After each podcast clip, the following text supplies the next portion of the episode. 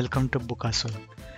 I'm PS Nissim, and this podcast is where I talk about books from the Desi perspective, especially books that don't get the attention they deserve from the mainstream mainstream press. I covered in previous episodes uh, books ranging from comics to horror, from travelogues to science fiction. Uh, I'd suggest you check those out. There's, there's always something interesting. But somehow, I think uh, I haven't managed to cover one of the most popular genres of all, which is murder mysteries. Um, um, the genre has moved on quite a bit from the days of Agatha Christie, and this may partially be because Indian murder mystery writing has been few and far between. There hasn't been a big success. Uh, many of the ones that do come out feel like rip-offs of Western stuff. Uh, offhand, I think a few ones I can think of, and I may be dated here. Uh, but uh, Madhulika Liddle's uh, Muzaffar Jang series, which I've spoken of before in an episode, uh, Kalpana Swaminathan's Lalli series, Aditya Sudarshan, I think, wrote a pretty nice story called A Nice Quiet Holiday. There are a couple of others. All these were originally in English, and uh, one thing that always gets my goat here is that the scene has always been a lot more interesting in pretty much every other Indian language, but doesn't get the attention it deserves. You know, whether we're talking about uh, Feluda or Byomkesh Bakshi in Bengali, I'm sure there are newer ones. Uh, Sunil and Vimal and other detective characters in books by Surendra Mohan Pathak. A bunch of other Hindi pulp writers have written murder mysteries as well. Uh, Rajesh Kumar, Pattukottai Prabhakar, couple of others in Tamil. Look at the Blaft Tamil collections if you're interested. I'm sure I've missed out in nearly every other language. There are these. Many of them are not original, but there are others which are, and there are readers who read them, and it's a shame that this this field doesn't get the coverage it does in English. But a huge thing about murder mysteries in general, and this is the thing that's hard to get, is the setting and the characters, and they need to all fit together, and they need to kind of uh, work to create that uh, atmosphere. Uh, the worst kind of mystery, I think, in my opinion, is when the motivations and actor actions of the characters are so generic that you know they could take place in any setting anywhere. You know, or someone died for money, okay, or, or you know a love triangle and they killed, and it's something simple like that. You feel like you know why does this mystery need to be in this place and with these characters? So those, in my opinion, are the worst. But the best ones are the ones that are so specific to their place, their atmosphere, and the mystery. So Muzaffar Jang, as I mentioned, probably couldn't exist in any other setting. That's exactly where he belongs. He does, and he solves mysteries exactly that suit him. Right now, um, in today's episode, again, I want to talk about another reluctant detective, uh, uh, Kanan or Kenan, yeah, aka K Mehra, K A Y uh, in Kiran Manral's book, The Kitty Party Murder, which is the first book I wanted to talk about today. And the second is an older classic which I would like to use to bring out a few related points. Uh, this is by an acclaimed writer, one of my heroes, idols, uh, Lawrence Block, and the book will be The Burglar in the Library. So let's start with the first book. Uh, I hope I'm pronouncing her surname right. This is Kiran Manral. Uh, she has, in fact, achieved a huge number of things in her writing career already. She's started by being a journalist. She went on to become a top uh, blogger in the Indian scene. She's written self-help books. She's written parenting books. Uh, then she's written horror. She's written thriller. She's written heartwarming drama, and now we have this light murder mystery. Um it was published in uh, November 2020 by HarperCollins. And as usual, let me start off by reading an excerpt from somewhere around page 2 of the book, which is essentially a introduction uh, by Kenan Mehra in her own words. Alright, so this is uh, right in the first chapter. Here we go. Hello, I'm Kenan, or K as my friends call me. I'm 35, almost 36, but don't tell anyone that. I prefer staying 35. It's a decent age to be at when anything over 30 is considered fodder for the graveyard, or the stuff those chappies dig out from rocks, dust off, and place in museums. What are they called? Fossils, yes. Also, I'm married to my college sweetheart. He will be referred to as the spouse in the rest of this work. Then there is our offspring, offspring, aka the brat, also known in school and on official papers as Kabir Mehra, or as he would like to be known as Kabir Khan or Kabir Kapoor, or occasionally Bruce Kapoor, depending on whether he has just watched Batman or The Incredible Hulk for the zillionth time. Bruce is a cool name for cool dudes in his lexicon. Bruce Banner, Bruce Wayne, Bruce Weber. He should have been a Bruce, he's told me often enough. I suspect as he grows he might try to get his name changed legally to Bruce, Bruce Mehra. I've even caught him trying out the new improved name on his rough notebooks to get a feel of it. All right, she goes on to give one more paragraph about uh, how her son is awesome and is going to do well in the showbiz industry and so on and so forth.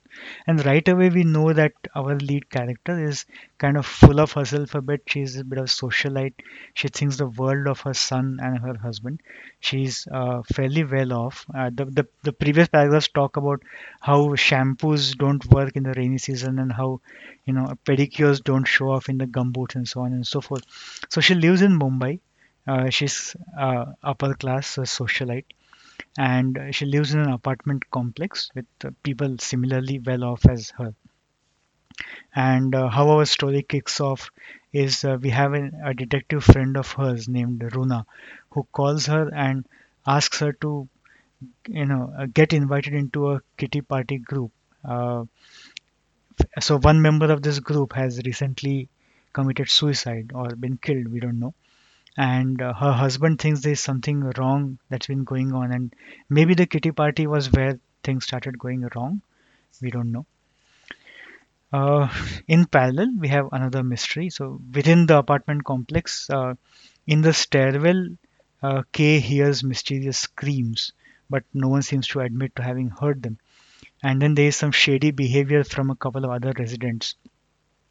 So this is kind of the track on which the main plot unfolds. And partly through her own action and partly through coincidence, Kay works through these mysteries as the book proceeds. But at least uh, she's around when the solution appears. So the setting and the characters of this book are, are excellent i would say. They are everything as i said before murder mysteries need the characters and the setting to be perfect. And what uh, kiran manral is doing here is she's creating a new genre in some sense. She's creating this kind of setting for murder mysteries that hasn't been seen. There isn't too much of this uh, you know upper class city dweller apartment complex modern day life in uh, writing it may be because a lot of the writers haven't seen this world up close. It, uh, I would say RT types tend to not write about uh, these type business types. They write about other RT types. Maybe I'm just being cynical, but uh, Kiran Manral captures this world really, really well. She understands these people. She's lived, I don't know, but she's seen these people up close. And what we are creating is a place where you know uh, mysteries do happen you're creating a setting which is made more interesting because these kind of events are associated with it. And as i've said before multiple times cities and settings and places become more interesting when stories are connected to them. And all of all of the setting is is very uh, real feeling. It feels really great. The language that uh, she has used in the book is is very genuine feeling as well. Uh, that's how I would imagine these folks would talk. She captures the accent, she captures the ways of talking.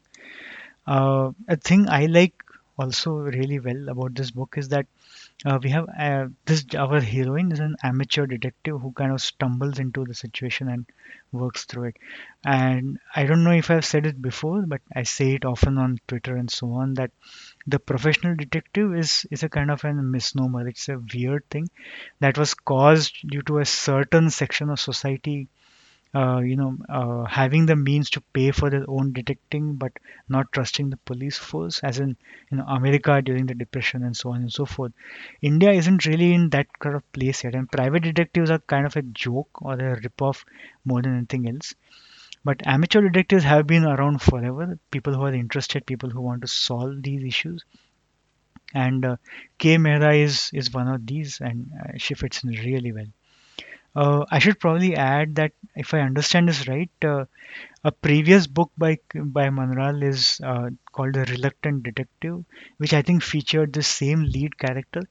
In fact, this book also, the current book, refers to previous mysteries that she's solved and things that she's done, which I don't know if these were in her previous book. I couldn't get my hands on that one. However, um, it feels good that uh, this is a character that kind of lives this kind of life. In fact, let me read out a bit from somewhere on page 94 where she talks about herself and how she stumbles into these things. Uh, crime sniffed me out as an innocent bystander at most most times. A year ago, there was a murder in the building complex and a corpse I chanced upon in the neighborhood that I had gotten vaguely entangled with. I had been the last person to see the recently deceased alive, and the police had asked me many questions. It had been my moment of fame in the society complex. Ever since, I had developed a totally unhealthy interest in the components of a murder. A nice grisly murder, witnessed firsthand, would have probably freaked me out into cuckoo land. But being on the fringes and witnessing how a crime was solved was something I was quickly finding fascinating. By the way, right after this excerpt here, uh, our heroine encounters a weird person. By the way, let me let me read that bit out. Mrs. 504 was standing there in her nightdress, staring down at me from the landing between the 20th and 19th floors.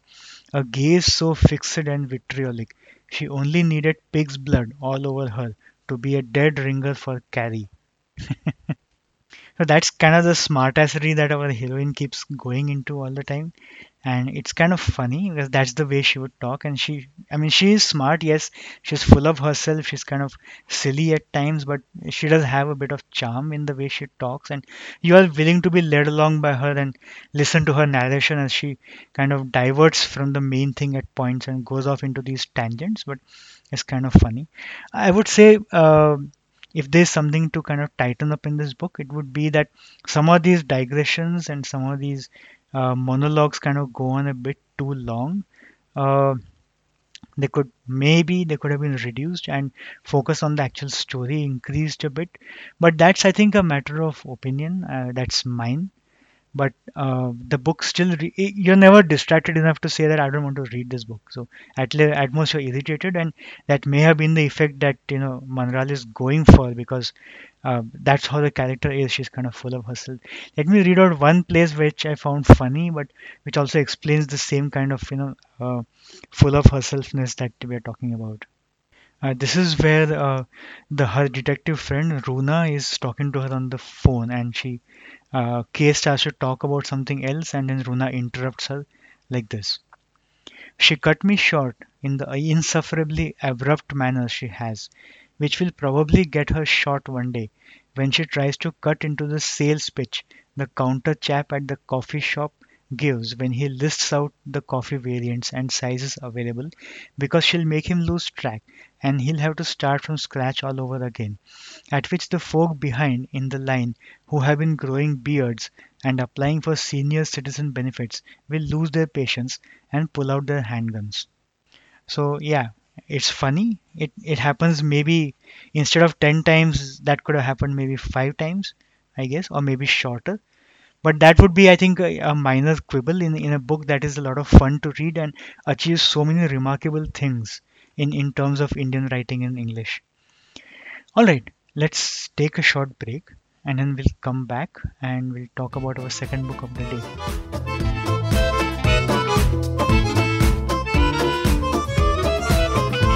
Hello and welcome back. If you've been keeping count, you are aware by now that this is the penultimate episode of this season of Bookasur season 1 and my next episode will be my last for this season. And I'll talk more about that last episode which will be a special one in, in, in the end of this episode here. But I think I wanted to take out a little time to for people who are interested talk through what my podcasting and recording um, setup looks like. So around my head I have a Plantronics C320 headset uh, which uh, I, I I got from an old job of mine and has been lying around for five years before I picked it up for this uh, situation. I connected to my office laptop, which is a Mac. Both the Mac and the headset are in kind of the last stages, and I don't know when I'll have to get them replaced. They're both five plus years old. Uh, on the Mac itself, I, I use the software called uh, Audacity, which is a free software, and I extensively use a plugin called Replay Gain, which is again free and very easy to use. Uh, I learned what I learned so far technically uh, about podcasting and recording from a course I took on Udemy. I'll try and put a link to that if I can, or I will reference it later. But this is just the technical part of it. I think uh, I do need to stop here and give my thanks to two specific people who have encouraged me and gotten me this far where I could not have gotten by myself. The first is Vikram Mohan, who runs the Four Spire podcasts. Uh, a pretty good set of podcasts. He was my mentor in the initial days, and I would like to thank him for all that he's helped me with so far, including the format, the naming, and um, the length, and a lot of initial feedback from the initial episodes, which has been extremely helpful. I'd also like to thank uh, Shrivats P, an old friend, for reviewing, for encouraging, for pushing me to make this happen so far. I'm not really a very public person, um, kind of shy really, but I think I've developed a huge deal in the last year or so that I've been running Bookasur, and I have him to thank for a lot of the backing and encouragement. So thanks, Vikram. Thanks, Shrivats. Uh, in terms of procedure, uh, I follow. After having read the books, I I have this little notebook where I write notes and thoughts about the books for two or three days. Uh, so podcasting is very different from reviewing the books where you can write down and rewrite and rewrite and rewrite until it all looks right. It's a little bit of spontaneity here, but I write notes and I use those notes and I read off them while I uh, talk for the podcast. So that's in in general that's my setup. It's very minimal. It's very simple. As you know by now, I use Anchor.com for uh, hosting the podcast, and that's pretty much it. I think on to our second book of the day. Uh, you know, our next second book's writer is should need no introduction if there was any justice in the world. Lawrence Block is a legend among thriller writers. Uh, he's been named a Grand Master by the Mystery Writers of America. He's written over 50 books and hundreds of short stories. He's had multiple movies made of his work, and you've probably heard of some of them. Uh, go look it up on Wikipedia. There's too many. Right, the man is beyond any review or podcast by now. He's he's been writing for years and years, but I only bring him in here uh, into this podcast because not too many people know him in India, which is a shame. And of course, a lot of his work has been would have been, I'm sure, ripped off by uh, Hindi and other pulp writers without any acknowledgement. So, the more of us read the books in the original, the more we'll know and, and not be fooled by the rip-offs. By from movies, from books. I mean, uh, his stories and plots are really well plotted, intricate stuff, and uh, they, they read really well. He knows what he's doing. Um, he has multiple recurring characters in, in his book. The two most popular ones are Matthew Scudder, uh, an alcoholic private investigator, a recovering alcoholic, who featured in, among other books uh, in the book called A Walk Among the Tombsto- Tombstones, which was made into a movie recently. And other books have been made into movies as well. And then there's the other more light-hearted series featuring Bernie Rhodenbarr, who is an amateur detective, which is why I'm going to talk about him more today.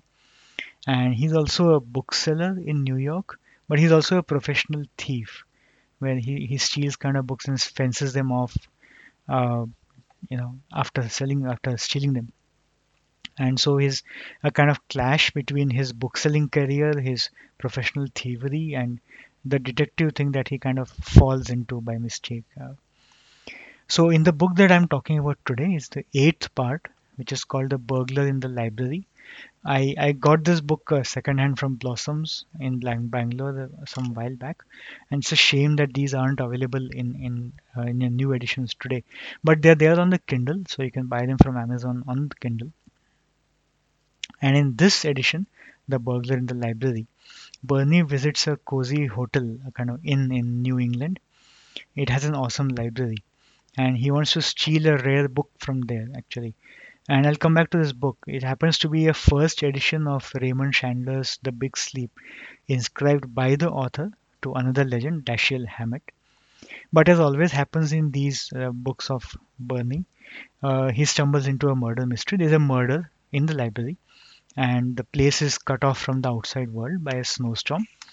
And now Bernie needs to figure out what's going on to kind of protect himself as well.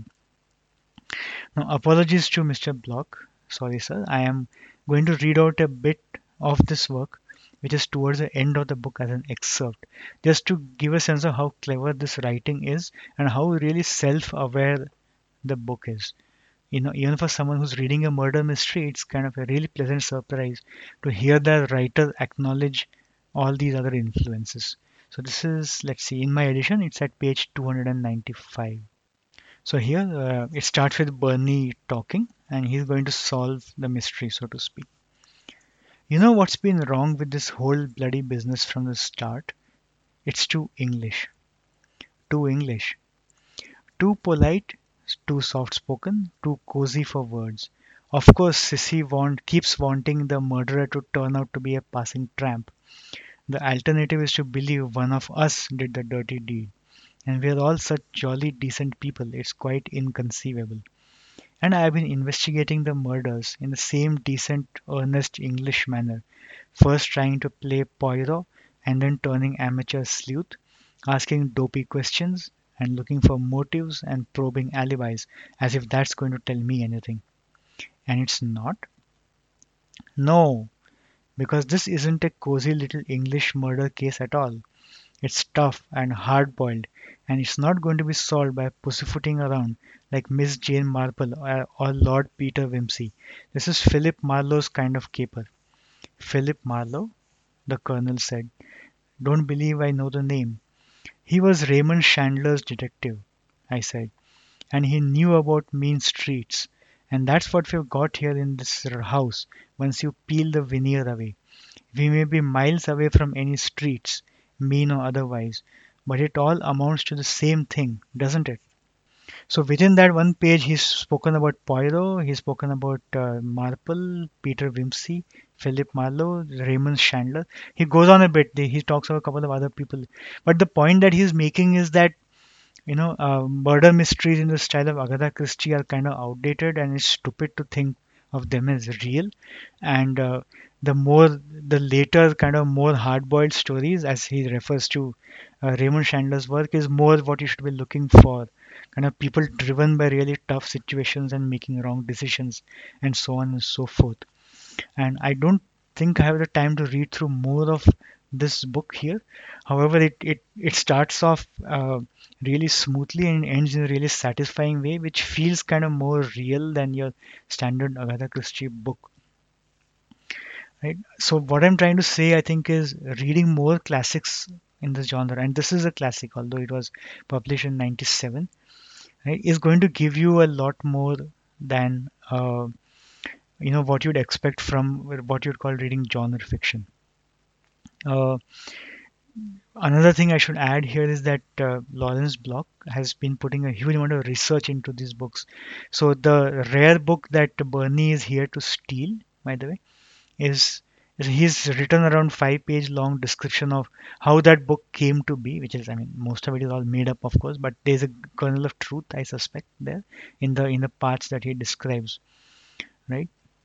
So block writes with the awareness of his genre that he's writing a murder mystery and people in the book know what murder mysteries are right? Which is what Agatha Christie characters never seem to know. So I'd call this a kind of postmodern kind of murder mystery. In fact, even Kiran Manral does the same sort of thing. In, in the excerpt I read, she talks of Carrie and she talks of other detectives in other places, right? So even she knows what she's talking about. So there are many subtle flavors to genre writing that you than you'd expect from the outside. In murder mysteries, you've got your procedural murder mysteries, you've got your cozy stories, you've got your historical, you've got your noir, you got proper detective PI fiction, you got your hard boiled, you got humorous. So exploring through these genres is going to give you a lot of uh, food for thought, and, and there's a broad variety of things to learn and read and enjoy. Before I end, of course, let me reiterate the re- details of the two books that I've covered today, along with the details for you folks who want to read them. Of course, you would after listening to me. So, the first is called The Kitty Party Murder by Kiran Manral, published in November 2020 by HarperCollins, and the MRP is 2.99, but no doubt you'll get a discount. The second is called The Burglar in the Library by Lawrence Block, originally published in 1997. The Kindle edition is listed on uh, Amazon at 320. so, as I said, um, I hope you have enjoyed being with me for this episode and hopefully for previous episodes. The last episode, the very last episode of the Bookasur season 1 is coming up. Before I retreat to rethink the format, add new ideas, bring in new new things in the next season. But in the next episode, the last episode, I intend to uh, talk about the learnings uh, that I have had over the last year of podcasting and close to 11 years of writing book reviews, being a literary critic for newspapers and magazines. Uh, experiences in general as a book reader as well over the past few years and other work related to this which I've done. Uh, Twitter followers, by the way, people who follow me at uh, under ps underscore Nissim, by the way, have had a head start on this episode because I happen to mention both these books of today in in my Twitter feed. I read these and I mentioned them in the feed. So if you had been following me, you would have known more about what's coming up. So that's a subtle, not so subtle hint for you to follow me at ps underscore Nissim. So once again, thank you and do join me for the season finale, which comes out in two weeks from this episode, where I hope to see all of you again. And until then, happy reading and happy listening.